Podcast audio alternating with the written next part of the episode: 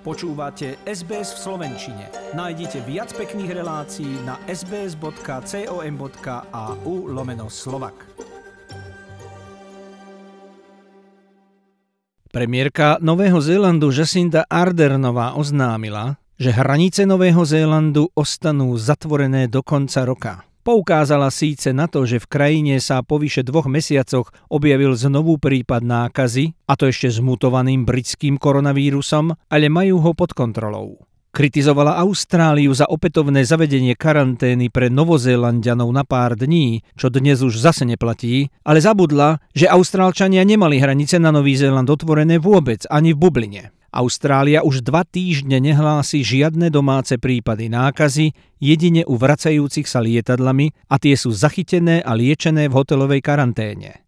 Aj preto vláda Viktórie dovolila predaj až 50% vstupeniek na štadióny Australian Open tenistov, ktorí sú už voľní po karanténe. Legendárny americký bejsbalista 86-ročný Hank Aaron zomrel 21.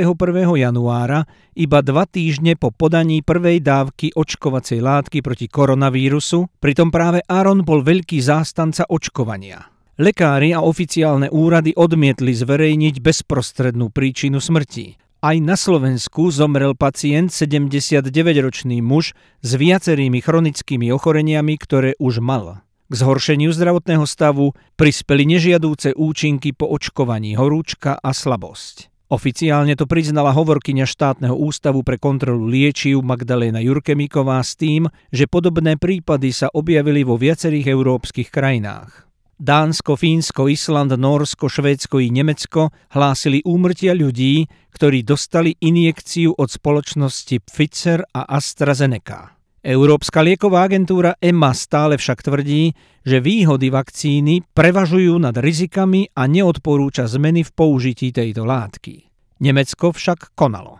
Spolkový stály výbor pre očkovanie neodporúča podávať injekcie proti covidu osobám nad 65 rokov a ako dôvod uviedli nedostatok údajov u zaočkovaných ľudí a nežiadúce účinky. Slovensko hlási 353 prípadov vážnejších vedľajších účinkov. Vláda sa preto rozhodla nepodávať injekciu ľuďom starším nad 55 rokov a mladším do 18. V továrni, kde AstraZeneca vyrába vakcínu, sa konala inšpekcia na juhu Belgicka na žiadosť Európskej komisie. Aj americká spoločnosť Billa Gatesa Moderna oznámila, že dôjde k omeškaniu dodávok jej vakcín mimo územia USA. České ministerstvo zdravotníctva prerušilo očkovanie obyvateľstva prvou dávkou a zastavilo rezerváciu termínov. Dôvodom je veľký nedostatok vakcín a podobne ako Slovensko uvažujú napodobniť Maďarsko a objednať látky Sputnik 5 z Ruska. Väčšina štátov Afriky sa môže už len spoliehať na program COVAX pod Svetovou zdravotníckou organizáciou VHO pre chudobnejšie krajiny. VHO prisľúbila dodať do Afriky do konca roka 600 miliónov dávok, čo je však iba 20% potrebného množstva. Čiže v najlepšom prípade vôbec bude len petina svetadiela zaočkovaná. V Afrike, kde mali umierať milióny pre nedostatok hygieny alebo nemocníc, zomrelo za celú pandémiu vo všetkých krajinách kontinentu dovedna len 88 tisíc ľudí. Členské štáty EÚ prijali vo štvrtok pravidlá o preukazovaní očkovania a ľudia budú mať tzv. očkovacie preukazy, o ktorých hovoril ešte na začiatku pandémie záhadne Bill Gates. Dnes je to už realitou.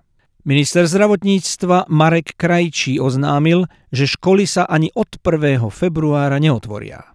Vedno s ministrom školstva Branislavom Grölingom však veria, že od 8. februára by sa už mohli otvoriť materské školy a prvý stupeň základných.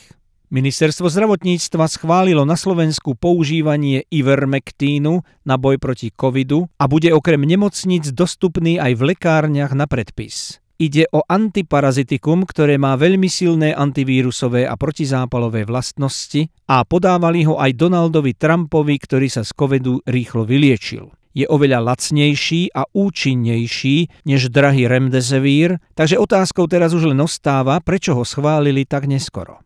Slovenskí katolícky kňazi pôsobia prakticky vo všetkých slovenských nemocniciach. Okrem toho, že sú k dispozícii veriacim na lôžkach, pomáhajú aj ako dobrovoľníci v prvej línii.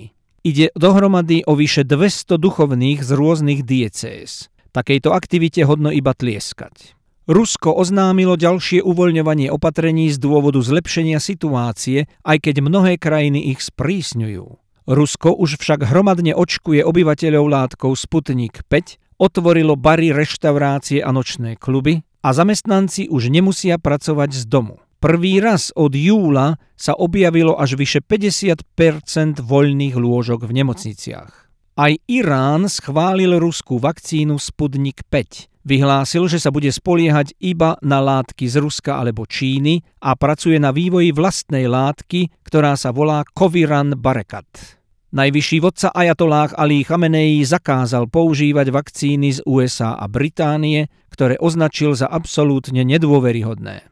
Rusko tento týždeň prvý raz požiadalo o registráciu látky Sputnik 5 v Európskej únii. Krátko z ďalších správ. Novozvolený prezident USA Joe Biden stihol za prvý týždeň úradovania vydať z vlastnej právomoci 32 prezidentských rozkazov, ktorými zmenil nariadenia republikánov. Ak porovnáme číslo 32 s nulou Georgia Busha, piatimi Baracka Obamu a štyrmi Trumpovými, ide o obrovský rozdiel. Pripomeňme, že presne v októbri ešte kandidát Biden v televízii vyhlásil, že nesmiete vydávať i hneď množstva prezidentských nariadení, inak by ste boli diktátor.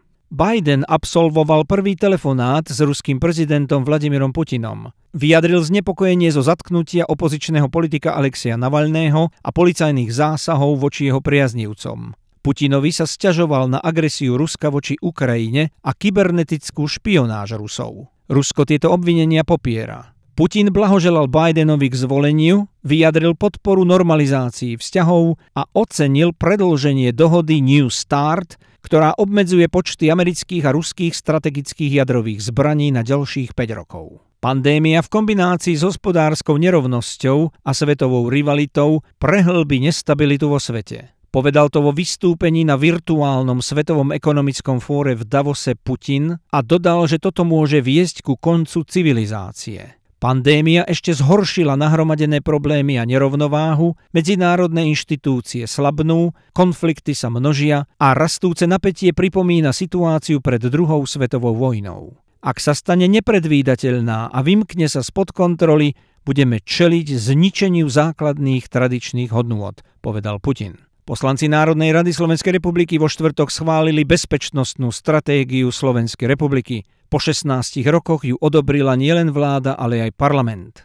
Francúzsky historik a slavista Ernest Denis je pre širokú verejnosť na Slovensku zabudnutou osobnosťou, ale výrazne prispel k poznaniu Slovákov v zahraničí. Stál pri zrode prvej Československej republiky. K stému výročiu jeho smrti vydala vyhlásenie o jeho prínose Slovenská akadémia vied. Jeho dielo Le Question de Autriche le Slovax, otázka Rakúska Slováci, bolo prvou vedeckou monografiou o Slovákoch vo francúzštine vôbec. Tento týždeň prevzala celoštátna slovenská samozpráva v Maďarsku budovu bývalého slovenského evanielického kostola na Rákociho triede v Budapešti. Maďarská vláda v Lani poskytla samozpráve dotáciu 765 miliónov forintov, čo je asi 2 až 4 milióna eur. Trojposchodovú obrovskú budovu postavili v polovici 19. storočia Slováci v Budapešti. V kostole slúžil aj básnik Ján Kolár. Maďari zhabali kostol a predali pred 55 rokmi. Krajanov podporil predseda vlády Igor Matovič v Lani na návšteve Budapešti. Páči sa mi? Zdieľajte, komentujte, sledujte SBS v Slovenčine na Facebooku.